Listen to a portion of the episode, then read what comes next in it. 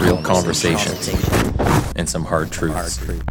Gangs, drugs, and guns.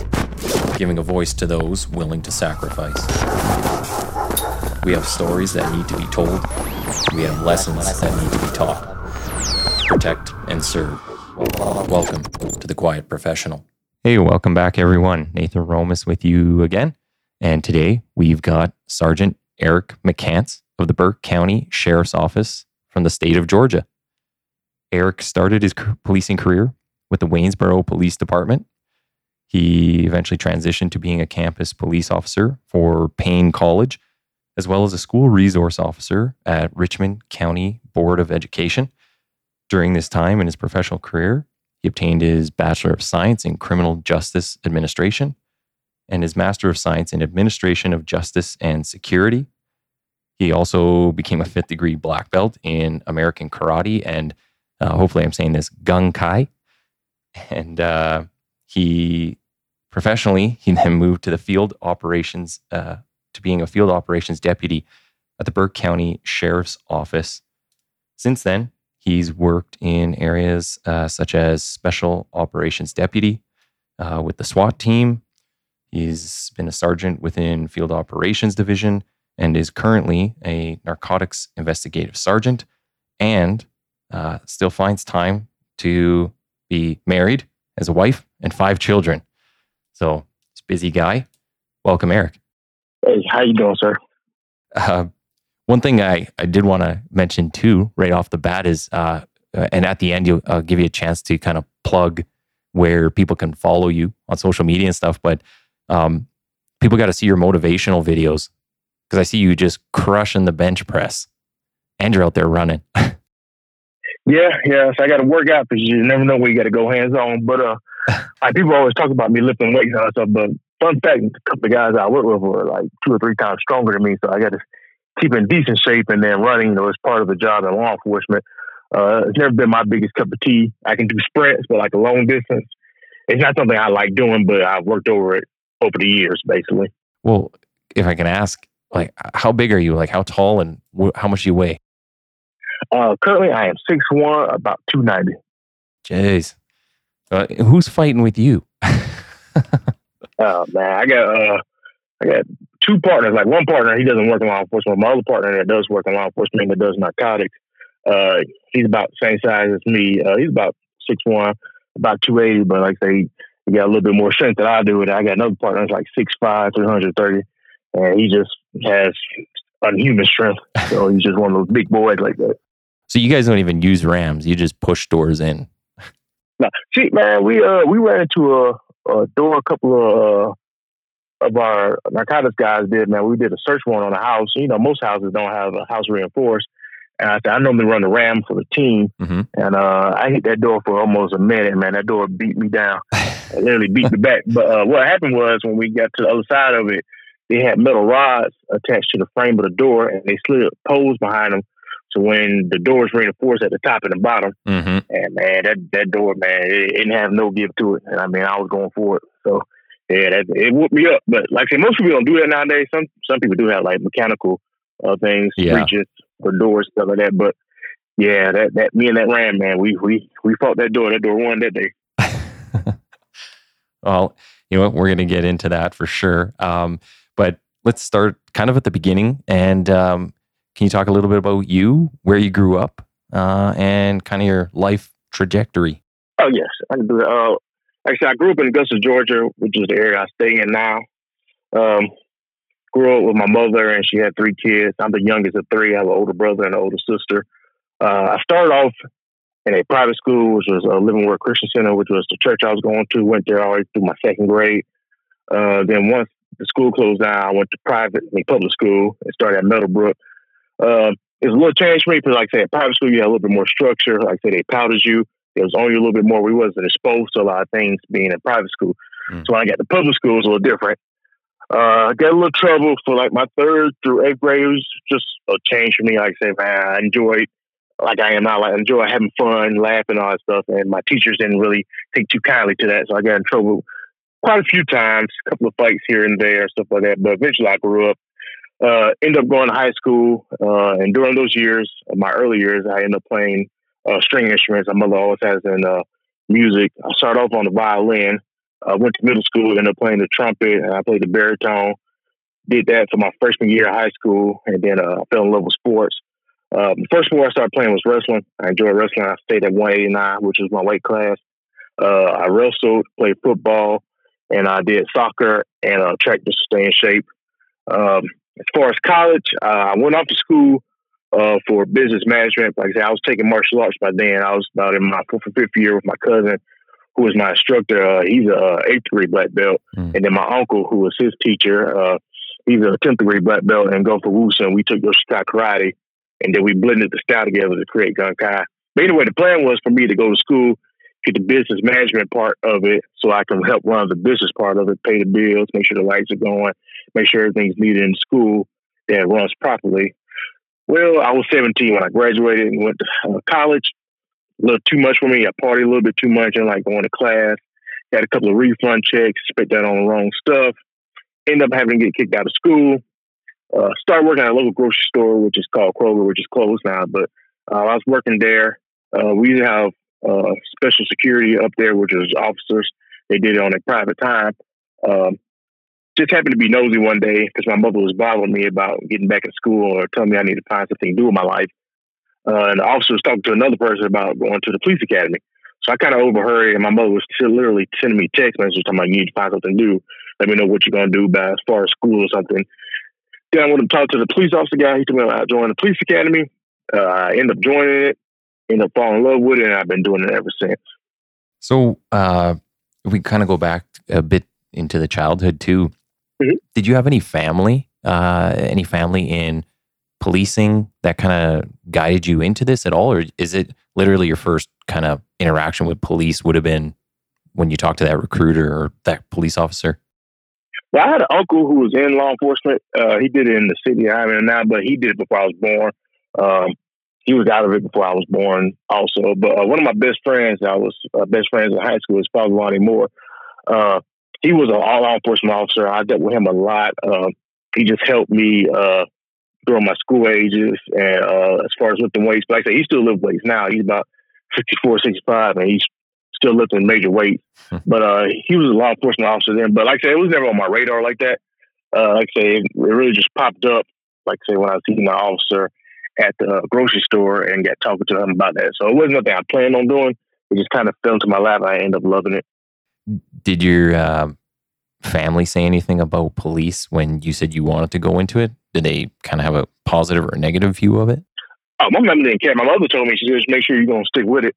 Uh, like I said at the time, the police academy you had to buy your own equipment, uh, like you say, your badge, your gun. Well, not your gun, your uh, brass, your uh, boots, and all the stuff you wore during the academy. So you had to buy that stuff. And like I, said, I didn't have that much money there, so she forked out the money for it. She said, just make sure mm-hmm. if you're gonna do this, you stick with it. So like I said, besides that, my brother and sister didn't care. Like my grandfather was fine with it. They always told me just make sure I'll be careful and do what I need to do to make sure I do the job correctly. Well, and part of the reason I asked is just obviously with a, a lot of the narratives out there right now with police. But did um, what what's the perception, I guess, of police in Georgia? They generally have a good relationship with the community, or is it like you might see in Seattle? Well, for the most part in Georgia, like I said, we have good uh, good relationship with the community. Uh, most of them appreciate us, but like I say, you always gonna have those couples that don't like law enforcement just for one reason or another. Um, that's just to be anywhere. But we don't have those major problems, especially in the county I work for. I say I work for a rural county. It's about twenty thousand people, but eight hundred thirty-five square miles. So uh, they really enjoy law enforcement down there. Like I said, we just have that rapport with our community. So mm-hmm. some of the other major cities that have those problems with the community and law enforcement, we just don't see that around there. Uh, while you'll have a couple people that just don't like law enforcement just for one reason or another, we don't really face those issues uh, currently in the county that I work for.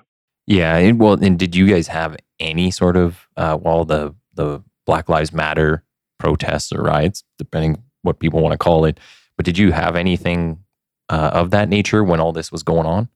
No, sir. We didn't. We didn't have any of those effects in, in the county where I'm at. Yeah. They say you didn't touch nowhere near where we were at. Um, can you kind of maybe walk us through a little bit about because uh, you're talking about the police academy? So is that the actual academy to get into policing, or is it like a a, a program before? Maybe it's like a stepping stone. No, it's, it's the program at the police academy. Uh, it's taught at a local uh, college, I guess a technical college, and the way they do it is you go 18 weeks, and while you're getting your certification to become a law enforcement officer, you also get college credit. Uh, my current sheriff was actually the head instructor when I went through the academy, and that's how we became such close friends. Uh, you go through everything Then You go through your uh, taser, your OC spray, learn your case law, firearms, EVOC, or driving, and all that stuff. And you go through all that through the academy. And once you pass, you can go through any agency in Georgia and apply to become a law enforcement officer. But some some agencies make you go through their academy just because, like, you're going to become a state trooper or go to GBI or a place like that, you had to go through their academies also. But you wouldn't have to go through the basic law enforcement thing. But basically, once you finish with that certification, you can go to any agency, you know, police department or sheriff department, anything like that, and you can become a police officer right then. And like I say, you just go through your core work at that uh, academy that I went through. And you had to pay your way through most of it, or at least buy the equipment. Yeah, so basically, uh, we had to buy shirts, pants, and we had a uh, uniform we had to wear. Uh, we had to have our own gun belt uh, and stuff that goes on your gun belt. You know, your um, radio holster, mm-hmm. your uh, gun holster, things like that, belt keepers and stuff like that. And you pay for that part. But what was a good part about that going through that academy was that uh, in Georgia we have a scholarship called the Hope Scholarship. If your grades are good enough, they'll pay for it. So basically, that part was paid for me. Like I actually pay for the actual class. I just had to pay for my equipment while I went through. okay. So it, it, that's how it goes. But some people pay out of pocket. Like if you went through the other academies, if your agency didn't sponsor you and pay for you, uh, you had to pay for it out of pocket yourself. Okay, it sounds similar to some parts of Canada. Like some of them, uh, each you know, a specific agency will run their own training, and if you want to go there, you do that. Some other places have like the province, be like the state equivalent, right? They got the uh, uh, Justice Institute. So you go to that specific school and then you would apply to um, police services in the area. And I think they reimburse some part of it. Like you go kind of go to the school. And then if you are successful getting on uh, with a service, if you stay like past probation or something, uh, I believe you can get some money back or maybe all of it. But it's kind of uh, neat how all the different areas uh, kind of run these programs, but it's very similar between Canada and the U.S. Mm-hmm. Yeah, so that's like some agency. If they sponsor you, they'll make you sign basically a contract that you're going to do like one or two years at the agency because you know they sponsor you through the academy just to get like make sure they get like I said they get their money's worth out, but you know because mm. they're putting you through it and paying your way through it, they have some kind of you know crew coming from what they paid for. So when you were getting into policing uh, at the beginning of it all, did you kind of have like any eh, idea of you know maybe what your career might look like? And has it sort of turned out that way or or have you managed to change things at all? Well really i didn't have any plan. Like i said i didn't know much about law enforcement. Uh like i say basically all i thought law enforcement was was people that just answered calls and you know went up down the street and did traffic stops. So when i first got into law enforcement uh, my sheriff was my uh, instructor in the police academy. He left halfway through because he became a chief of police down there in a city called Waynesboro.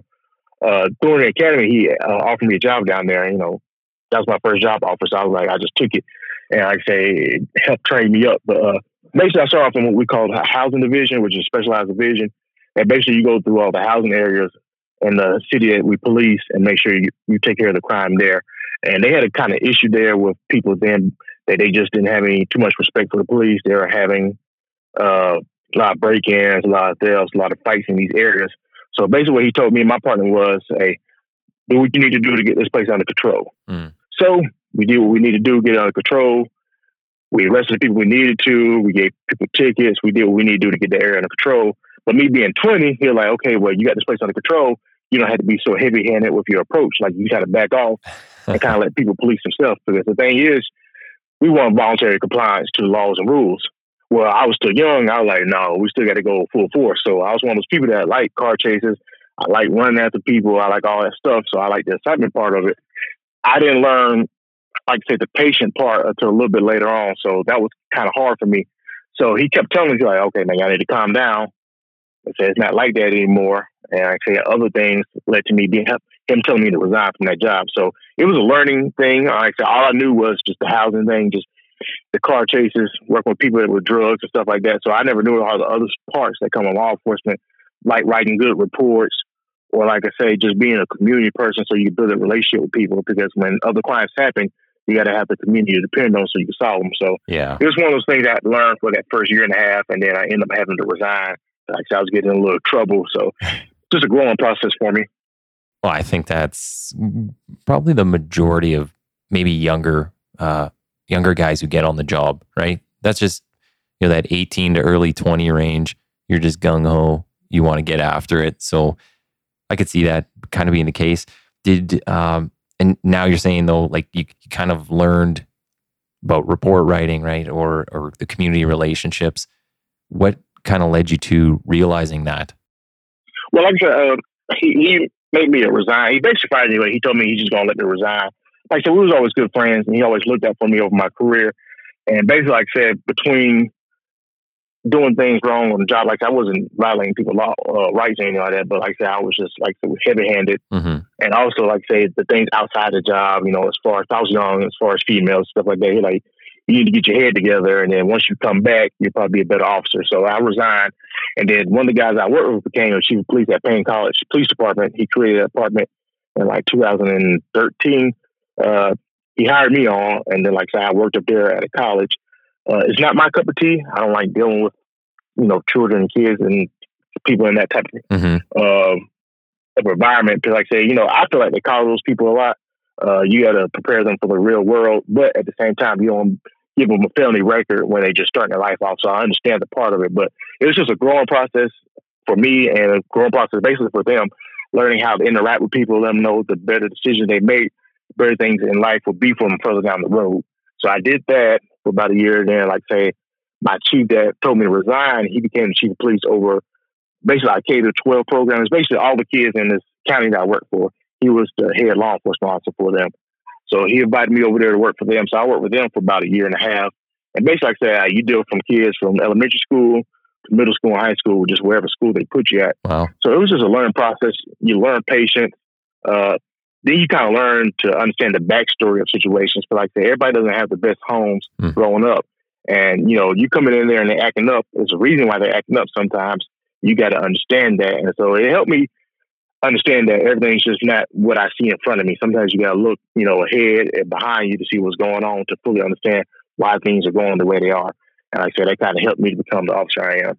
Well, and I kind of forgot to ask this too, but what year did you first get in uh, to the police academy? 2011. I started in 2011. Oh, okay. So you're right around the same amount of experience I am. I, I started 2011 as well. So um, I know kind of what you're saying. Even with since 2011 till now, I think policing's changed quite a bit, uh, especially when it comes to building the relationships with the community. And um, yeah, I totally get what you're saying about just slowing down a bit. Uh, not everything is mm. a race, right? And you got to learn that yeah. to talk to people. Uh, that's probably like a, uh, so up here. I work with our gang suppression team, and uh, informants are a huge part of our job. And dealing with informants and being out there on the street and talking to them, uh, that's all relationship building. And we wouldn't be able to do most of what we do without people talking to us, whether that's informants or the community. Like somebody's got to tell you what's going on. Yeah, I say I like I work in archives, so I deal with informants too. So yeah, being able to build a positive relationship with people is going to help you out when people uh, trust you and they you know kind of understand that you're going to do what you say. That's kind of very important. Um, especially like I tell people, especially when you work in any type of investigation work, you're going to need the community to help you out. Whether you're solving property crimes, you know, violent crimes, narcotics, anything like that. Mm-hmm. Most time we're not going to be there for when these incidents happen, and you're going to need people to talk to so if you have a good, you know, personality, you can just talk to people, get information from people. Because I know some people, man, they can just talk the shirt off your back while they ask you for it. They're good like that. Mm-hmm. The others, they just don't know how to talk to people. Like I said, they might be good at their job, but they just don't know how to have that relationship with people to get information from them. So it's something I had to learn. Like I've become better over it, so I understand the point. So just be able to talk to people. And one thing I've learned over law enforcement is most time people, are, when they go through things, they just want somebody to listen to them. They want to vent 1st hmm and then listen. But some people like to cut them off. So if you just let them get wherever they need to say out the way, pull them to the side, and go, okay, I understand what you're saying. This is what's going to happen. Most of the time, now most of the time, they'll do what you tell them to do, and you can handle the situation accordingly. Yeah. Yeah, you're 100% right. It, eh, um, so far in your career, has there been anyone that you consider a mentor or had, uh, you know, you would kind of note for having a particular influence on Yeah. your career? Yeah, well, I've had a couple, but like I said, the main person right now has always been uh, influence is my sheriff. Um, like I said, I've been with Ryan most of my career. Like I said, he started me off in the police academy. My first job at Waynesboro Police Department. Uh, he's just a great man. Like I say, he's done so much in law enforcement, but like I said, he's the one who pushed me to go through these different jobs. He said, "Go ahead and get your bachelor's degree and master's degree." He said, "You don't want to just be in the same spot for thirty years." hmm He said, make sure you have options. He's always pushed me towards that. And then my other partner that used to work with me named Charles Prescott, he's the chief of police up there in the city called Atlanta. Uh, just always one of those larger in life presence. Uh, he's about six four, always been about 300 pounds. Me and him trained in martial arts together. Uh, basically, like I say, he was older than me. I was younger. He'll tell me, hey, man, we better get in the car. We're going to ride. We're going to do this. Me to being the person I was, I okay. We end up getting the fights, whatever, man. It what it is, man. We just had a good time working together. And then another guy I, I met recently, maybe like in 2018, uh, named Dennis Benigno. Uh, he runs a company called Street Cop Training. Um, probably one of the best law enforcement companies that I know of. Uh, he does a lot with interdiction work. He helps me with my interview. Basically, what happened was when I was on crime suppression team, uh, we used to do a whole bunch of drug cases, pick up people with warrants, stuff like that. He was one of the people that would watch my videos and critique them, and not in a bad way, but tell me that, man, maybe if you slow down with how you talk, do this and do that, you'll become a little bit better at your job. And since talking to him and going through a couple of his classes, I made some of my better narcotics cases and drug cases dealing with him. So hmm those three guys are important. But I also have many other people like my uh, SWAT instructor or trainer, uh, Scott Usry. Uh, he always keeps us top of the line, good at his training. And then, like I said, the other people that I work with. So there's plenty of people that I can call mentors. Oh, that's awesome. And do you think, um, I, I would imagine most of this stuff, especially like the, the slowing down and being more patient, uh, you got five kids.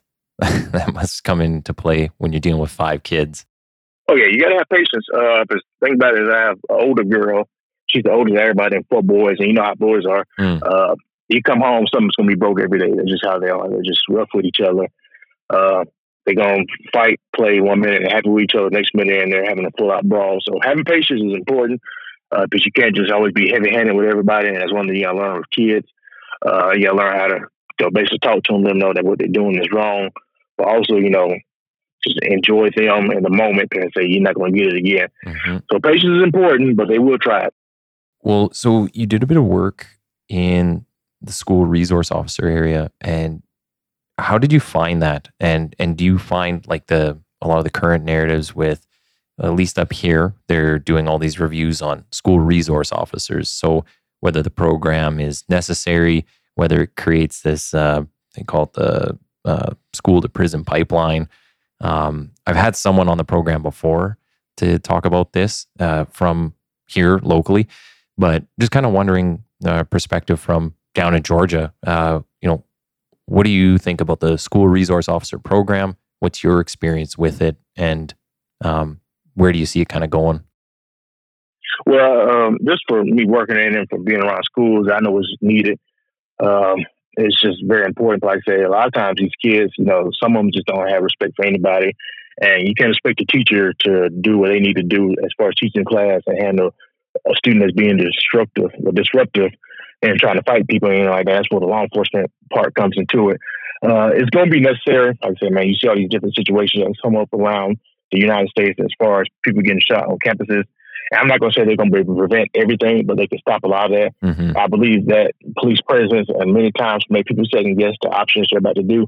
Like if you're planning on coming to a school and trying to fight a person, and you don't go to that school and you see like three or four police cars in front of the uh, of the school, you're probably gonna think twice. You're probably trying to find another means of finding that person instead of going on that campus and trying to fight them. So I'm a big believer in it. I know it's important. I know we got to keep having it.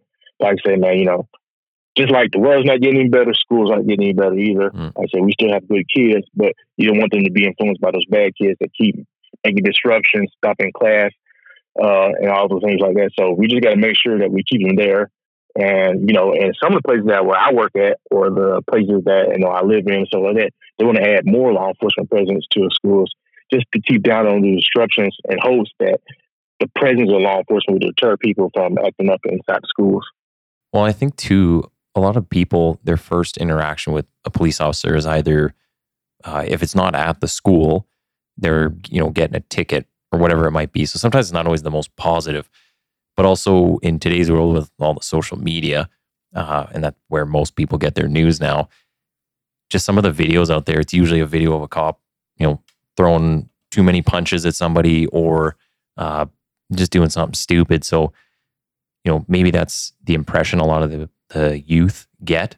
And to have somebody in the school that is like a, a positive figure from a policing perspective, I think it'd go a long way to kind of dispelling, you know, rumors or certain narratives. So, you know, if you have someone like yourself in there and you can uh, talk about, you know, your experiences and where you came from and where you you, you grew up, I think that's uh, a very important part, especially to get to youth early, because um, a lot of this stuff, a lot of their mindset kind of gets set, and not that it can't change, but uh, it's definitely harder once you've started to establish some sort of values and and and morals and stuff as you've gone through your life. So I think it's definitely a, a, an interesting program, and there's things that could always be improved. But uh, yeah, I think uh, it's it's definitely a valuable resource.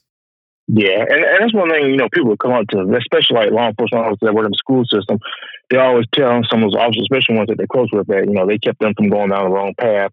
Because many times, you know, like especially kids that have anger problems or issues, you're gonna deal with that law enforcement officer at the school more than anybody. And if you're able to build a rapport with that kid and keep them on the right track, they'll remember that once they get older and they're like, well, okay, I might have went down the wrong path if it wasn't for this person because they kept steering me into the best direction that I need to go. So that's why I believe in having law enforcement inside of school, having the school resource officers, like I say, especially ones that care about the kids. Like I say, they can be really vital in helping kids go in the path that they need to go to.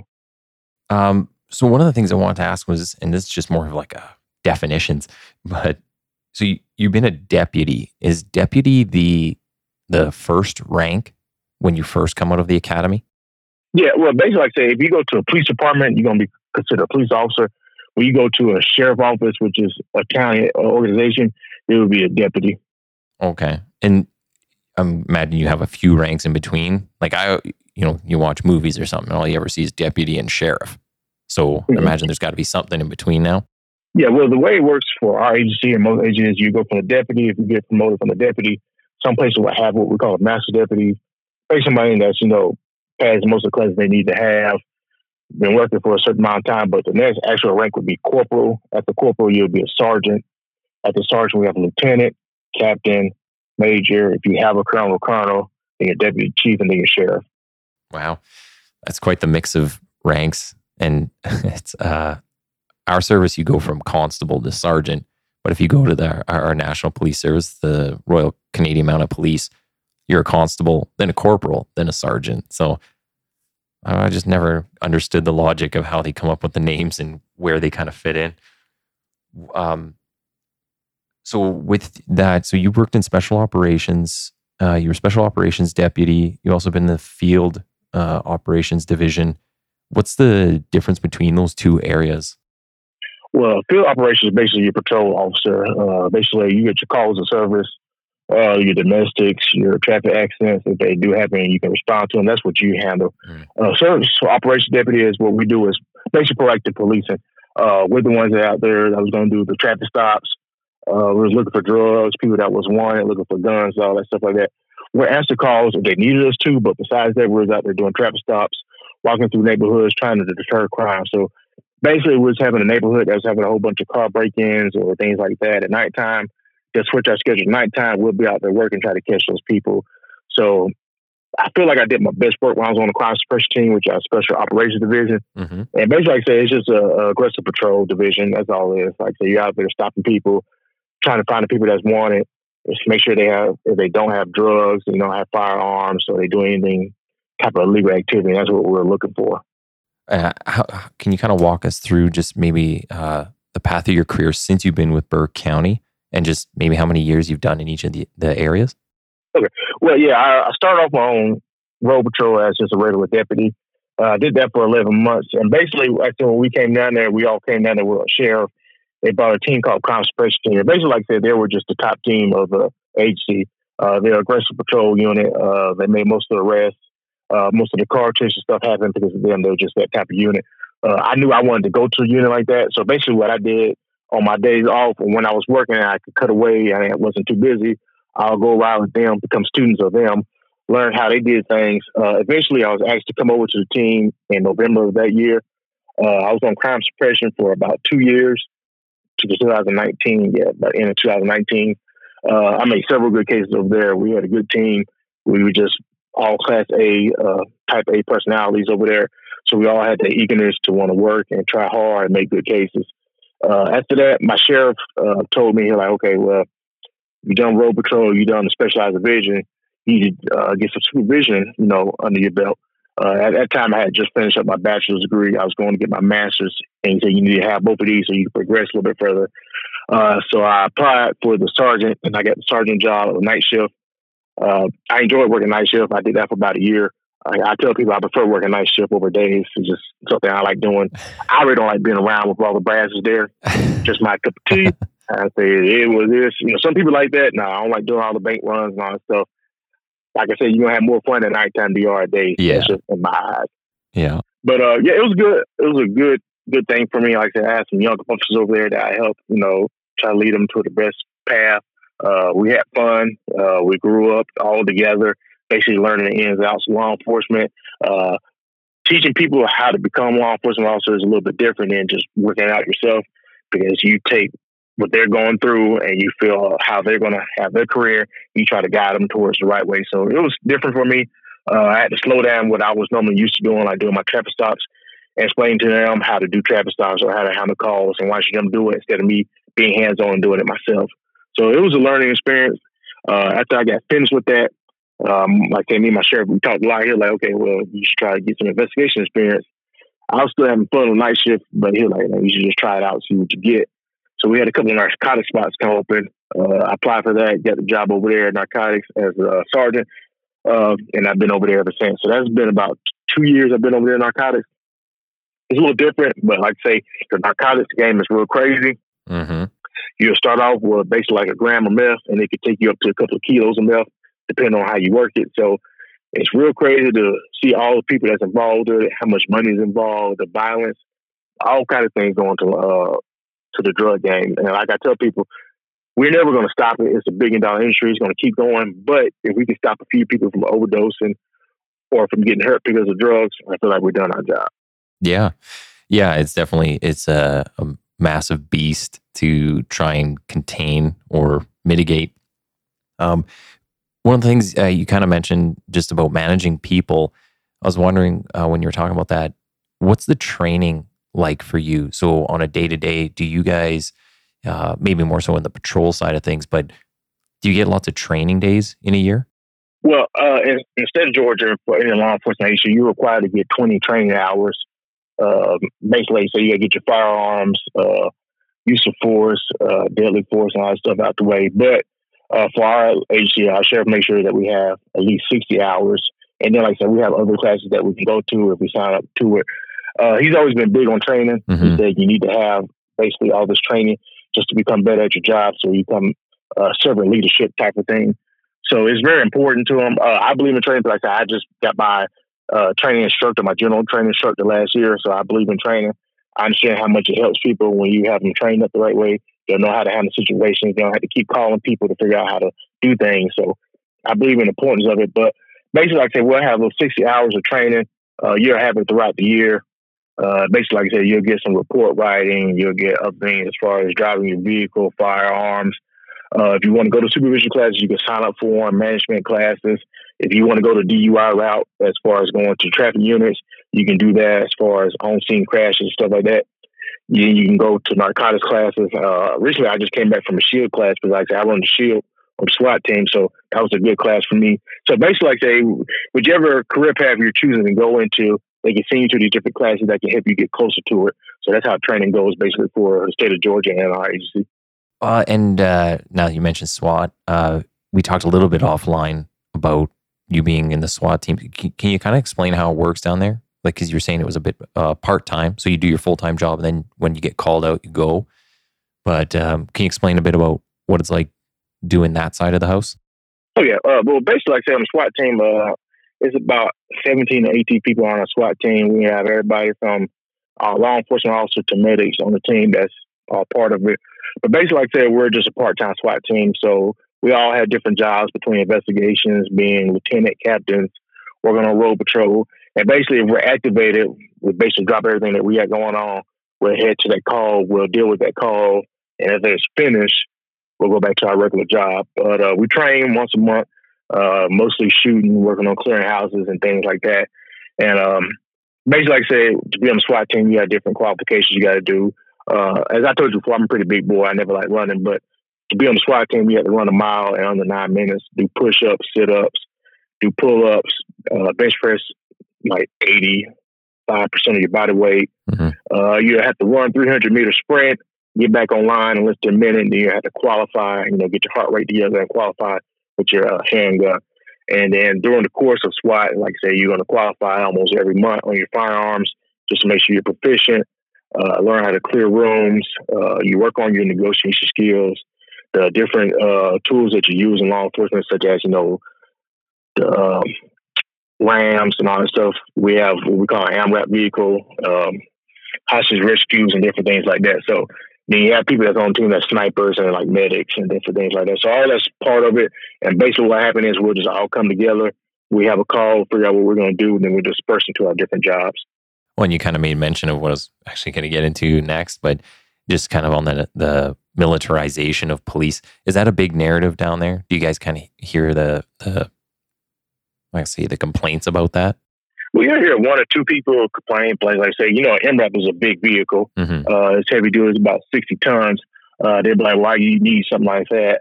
And there's only a couple people that say that, but, you know, when you start seeing people getting shot at, and we got to rescue people with a vehicle, or we got to go into these uh, terrains that we can't maneuver with our vehicle they understand the reason why. And most time, and most agencies, we don't pay for stuff like that. Like I say, you'll get it donated or do different grants and uh, mm-hmm. things like that. So they think that most time the county's footing the bill for stuff like that, and which they're not.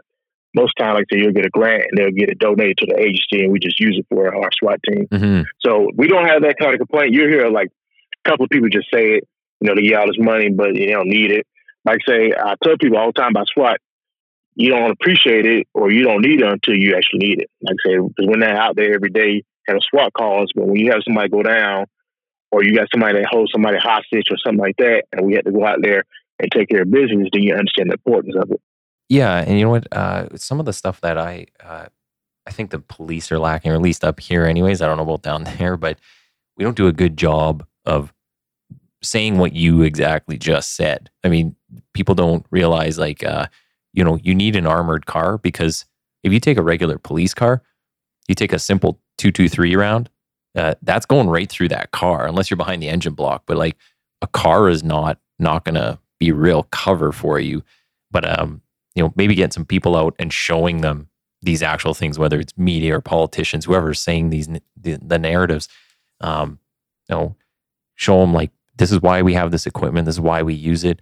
Um, especially when you know, a lot of the stuff is developed by the military, and then we kind of take from that, you know, what's useful. It's like they have the budgets to test all this out. They have the practical experience, whether it's in like theater of war or just on the day to day. The other thing, too, I thought was kind of funny about the militarization idea was, um, at least for the Canadian Army, that they don't have you know as much experience in combat as the American Army a lot of our stuff is humanitarian work and helping out when there's floods mm-hmm. or natural disasters. So it's like, you know, the military is not really this. We're not out there. Uh, they're not out there just killing people. It's uh, they actually do a lot of good work and community work. So just thought that's not even really a great thing to kind of complain about. Yeah, and that's how it kind of is. Like we say, we have National Guard. Like when floods stuff happen like that, or like say law enforcement officers are just overwhelmed with work and stuff like that, and we can't handle the situation that going on, they'll deploy what we call the National Guard, and they'll help out as far as that part. But even like with the big vehicles that we use, we use those for like if natural disasters happen, we need to go rescue people on top of rooftops, or if it's flooding in an area, those vehicles can go down those areas and we can help rescue them. Like I said, it's not all about the action part of, the SWAT team. Like I said, we do like like say uh, hostage rescues. If something goes on, like somebody's house is getting burnt down, we need to go inside and get them. Or like say floods and natural disasters, trees down. Like say when trees get cut down, we have a hurricane come through or tornado. They'll call us in. We'll get chainsaws. We'll take those big armored vehicles that we do have. We'll go out there and cut down trees and stuff like that. So it's just not the part of being like say militarization part. Like say, we use it for all aspects of law enforcement to help the community. Yeah.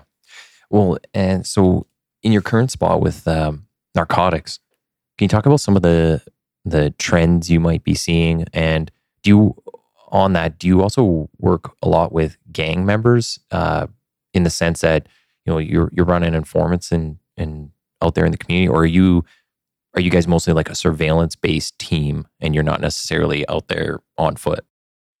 Well, uh, the way it kind of works here in uh, narcotics is basically like say you could depend on road patrol or when we had a crime suppression team, they'll give us informants like people that want to work off different things. But uh, basically, why we work is if we need to go outside in the community to do things, we'll go outside, pick a couple cars, uh, talk to people, see what they got going on. If we get a complaint, we'll handle it like that.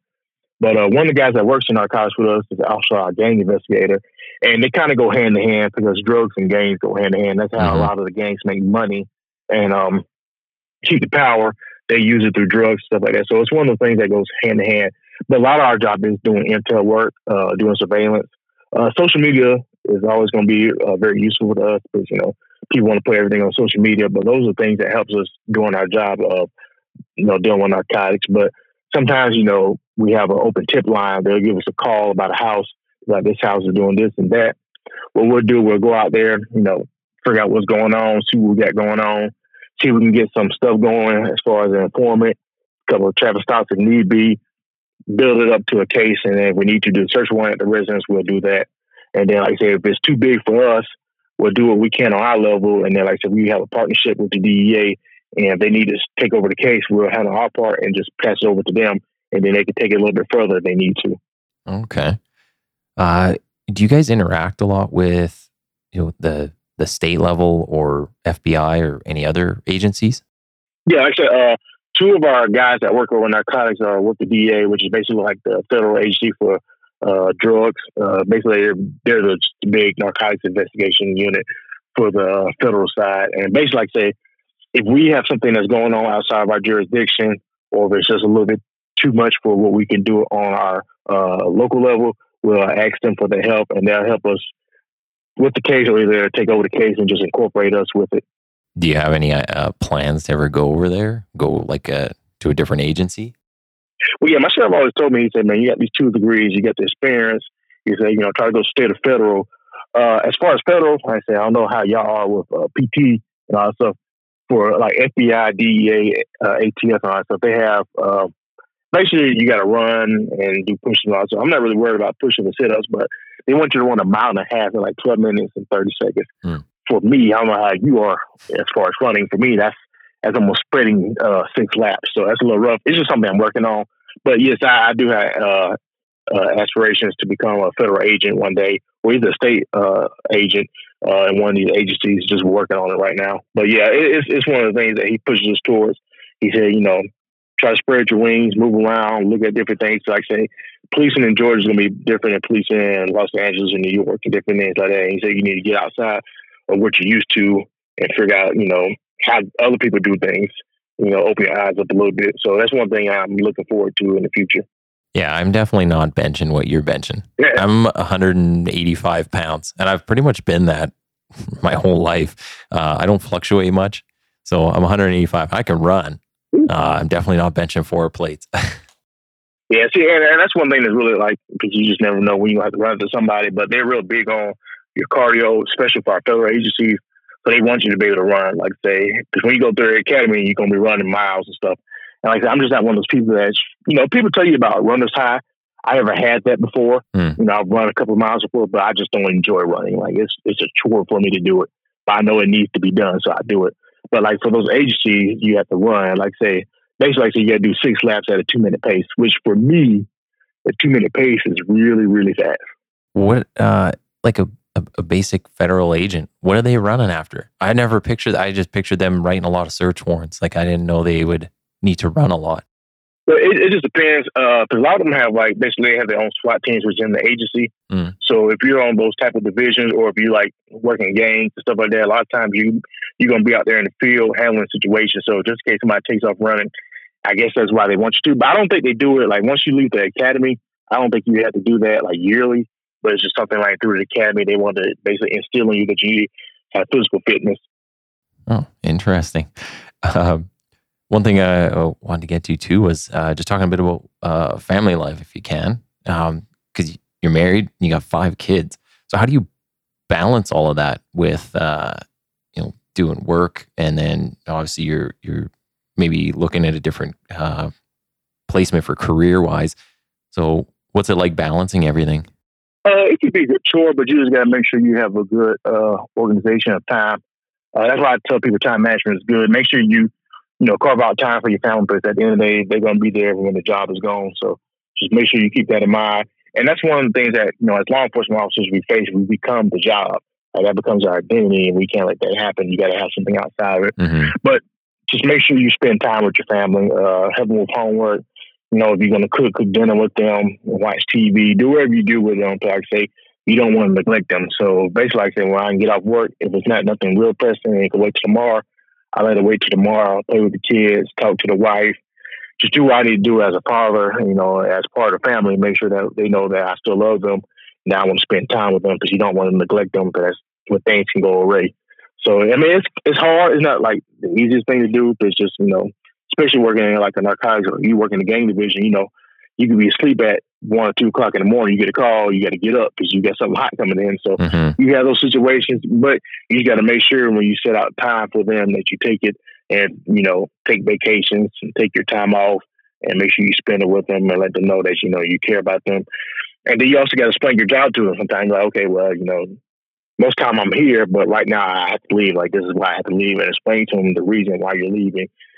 And then you know, just tell me you know, I'll make it up to you when I can. So it's it's, it's one of those catch twenty twos. You just something that you got to work on as far as balancing home life and work life.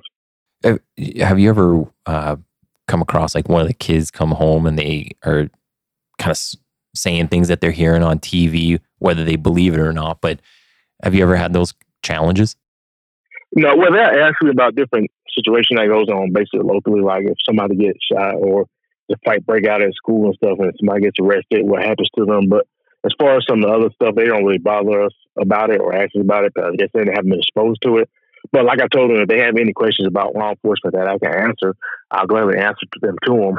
But uh, they just haven't experienced too much of that because uh, the three youngest are 11, 8, and uh, 6. So they haven't really experienced too much of that. But like I say, you just never know. Yeah. Well, um, just kind of talking maybe here about the future. Uh, so you're looking at maybe a different kind of career path, but what do you kind of envision for yourself uh, on the career side of things uh, going forward? Well, I, uh, I would like to either become a state or federal agent, but if I can, you know, become like a you know supervisor of a specialized division where I still can work. Because one of my biggest thing is, you know, I you know I can do both sides, the paperwork side and still work. I want to get a job where I'm just all paperwork and just behind the desk all day and all that. But like I'm still a hands-on type of person. I like the action. And then additionally, I want to become an adjunct instructor. I enjoy teaching. Uh, I've had some great teachers in my life, and they helped push me to where I'm at. So I would like to become one of those instructors. Uh, but like I say, with a lot of colleges, they're going to online stuff. I just feel like I'll serve better in person, just so I can relate to people, Mm-hmm. look them in the eye, so they can feel where I'm coming from. So that's one thing I'm looking forward to in the near future, uh, as far as law enforcement and as far as instructing. What do you think you would teach? Oh, criminal justice, like I said, uh, basic criminal justice classes. Uh, I thought about going back to school to get another master's, but I'd say criminal justice has always been my passion. Uh, teaching people about law enforcement and how it works and all the different other things inside the criminal justice system as far as, like, say, you know, the court system, the correction system. Uh, like I never been a correction officer. I've heard the stories of how it is, and I applaud those people that work in, you know, prisons and jails. They have it pretty rough. I know it's rough inside those jails stuff, so I applaud them. But just teaching people about different aspects of law enforcement, because many people just think, you know, law enforcement is just a police officer and see uh, stopping cars and things like that. But thing about law enforcement, you have so many different things that you could do. You can go to a gang unit, you can go to a narcotics unit, you could do homicides, you could do violent crimes, property crimes, mm-hmm. different things like that, admin, community service. A lot of people don't understand that. They think everybody just does one job. I say that's what's so good about law enforcement. You can go to many different aspects of it. Like I said, if you want to do traffic, you become that traffic officer. If you want to stay on patrol, you can do that too. You can work in the school. So there's a lot of different things you can do with inside the law enforcement uh, agencies or community. So it sounds like even with you know all the stuff you see in the news, and granted, the news is generally is just drama and bad stuff going on, but uh, sounds like generally you would recommend to people to go be a police officer. If somebody asked you, would you do it again, or or should I look into this? What would you kind of say?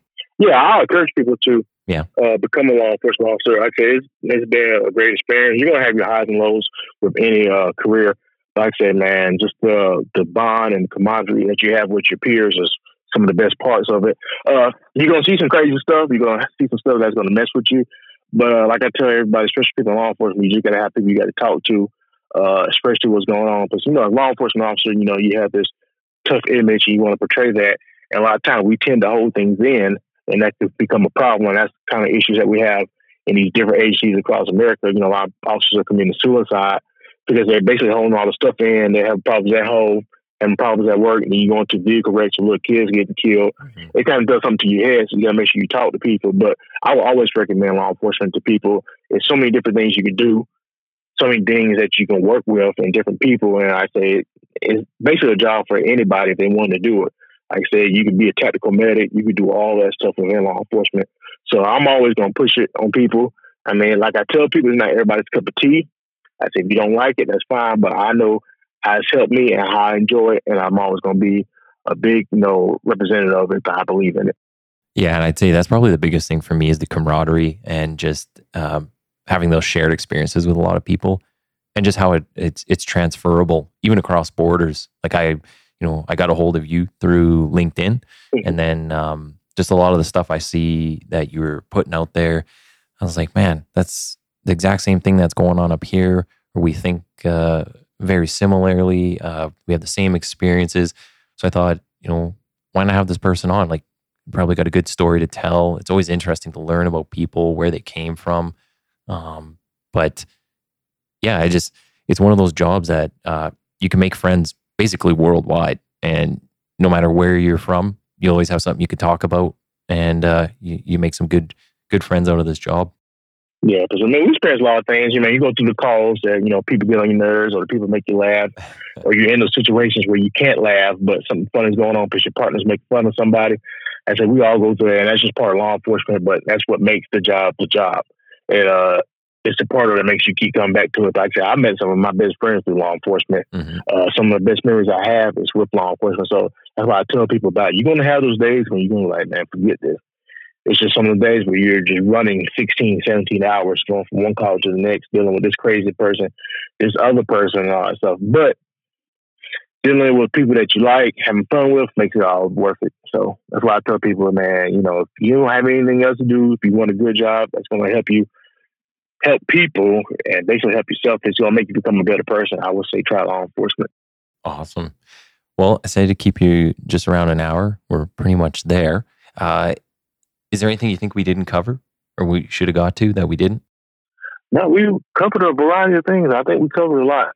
Uh, last thing, how should people follow you or connect with you? Uh, well, I said mostly I use is LinkedIn. Like I said, if you want to get on there, uh, add me. Like I said, I'll talk to anybody. Uh, basically, like I said, I put out a lot of different content for law enforcement and basically for everybody else. Because you know, as far as law enforcement, that's what I do. But like I said, I want to help others, you know, get to the spot that they want to go to. So if you need to reach me or anything, just reach to me at LinkedIn, and it'll be my name, Eric McCants. Mm-hmm. I'll uh, when I put the episode up, I'll put a link in there as well to your profile, just so uh, people can find you. So, um, yeah, well, we'll end it there. Uh, if you could just hang on the line for a minute, I'm just going to stop the recording. Sounds good.